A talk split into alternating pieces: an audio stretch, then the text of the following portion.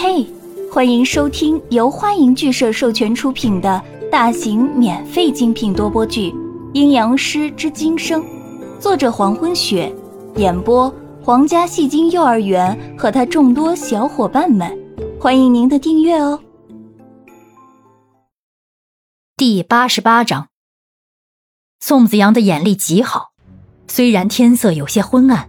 但是可以看到站在楼下的那个人清晰的样貌。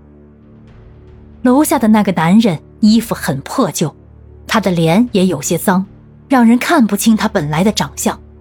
但是可以看到他高高的鼻梁，以及鼻梁之上那双浅褐色的眼睛。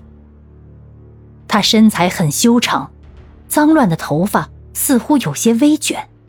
子阳，看到子阳没有回答他的问题。易英再次问了一遍。宋子阳正看着楼下那个人，良久，宋子阳开口问楼下那个男人：“你是谁？”问的语调还是听起来平平的，没有情绪波动，一种冷静的、近乎可怕的声音传上来：“桑。”楼下的男人正仰头看着同样眼眸深邃的宋子阳。眼神之中一片平静。宝沙会被宋子阳捏碎，早在他的意料之中。他语气平静的像蔚蓝的大海，但你不会知道什么时候就会出现汹涌的波涛。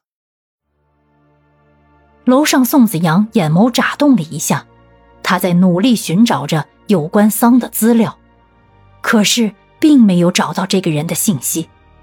你叫什么？楼下那个叫桑的男人问起宋子阳的名字，几乎是没有停顿。宋子阳直接开口：“宋子阳。”楼下的男人看了一眼宋子阳，然后转身离开。宋子阳是吗？一个可以杀死宝莎的奇怪女人，你到底有多强大？你还可以救多少人？你也会有弱点吗，宋子阳？让我看看你隐藏的真正实力吧。男人的步伐很是从容，背影颀长而淡然，他身上那些破旧的衣物也无法掩饰他的冷静和客观。看着这个叫桑的人离去，宋子阳也转过身，并顺手关上了窗户。客厅里，江涛和杨帆都已经坐好。易英也把刚才地上的茶杯碎片和粉末清扫干净了。刚才的蝴蝶是宝沙。宋子阳淡漠的解释着：“宝沙和朱娥一样，都是吃人以后的残渣所化。朱娥是身体，宝沙是头颅。朱娥不会吃人，但是会寄生。宝沙寿命很长，它可以吃人。朱娥只有三天的寿命，所以会拼命的找到祭体。”三天一过，朱娥的身体就会变回白骨。可是宝沙不一样，她吃的人越多，寿命就越长。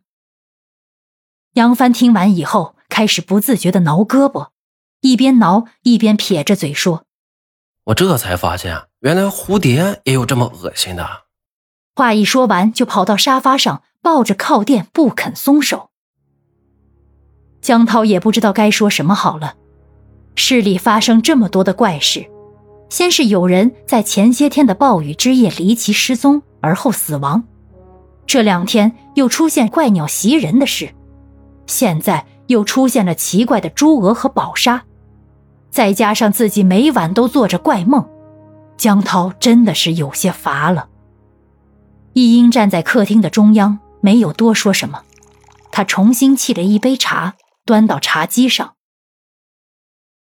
新北开发区一期内坐落的大型娱乐酒店，在酒店的顶楼旋转餐厅里，靠坐在窗边的一个身穿白色西服、优雅的如同绅士般的男子，正只手撑着桌面，看着市中心。顶楼的旋转餐厅内没有一位顾客，餐厅已经被人包场了。除了餐厅里舒缓的音乐，听不到其他的杂音。从楼顶往下鸟瞰整个市区的夜景，很美，也很寂然。公爵大人，突然侍者一声低沉的恭敬声响起：“赫伯辛库尔伯爵已经在门外等候，要他进来吗？”“当然。”很晴朗的声音回答着。坐在窗户边鸟瞰整个市区的这位优雅男子，正是乔斯林·辛库尔，辛库尔家族的最高指挥人，血统最纯正的，活了六百多年的吸血鬼。餐厅紧闭的大门打开，然后就听见咚咚的跑步声越来越近，接着就是一声带着点孩子气的声音：“师傅，你干嘛一个人躲到这里啊？”坐在窗边的乔斯林·辛库尔在听到声音以后，唇角扬起，优雅的转头看着向自己走来的赫伯·辛库尔，看风景。赫伯·辛库尔也是辛库尔家族的成员，地位和乔斯林·辛库尔错差两级，是辛库尔家族的伯爵大人，曾经在前世今生书屋借住过几天，后来不告而别。本伯爵。也是来看风景的。赫伯辛库尔坐到乔斯林辛库尔对面。师傅，你觉得风景好看吗？一般。乔斯林辛库尔微笑着回答。赫伯想说什么？赫伯辛库尔在拐弯抹角的说着这个市区的变化，暗有所指。叔父还真是聪明。赫伯辛库尔由衷的赞叹。然后嬉笑的口气停顿住。这几天市区里发生了许多怪事儿，叔父知道吗？感谢您的收听，如果喜欢，请点击订阅、转发、评论哟，爱你们，比心。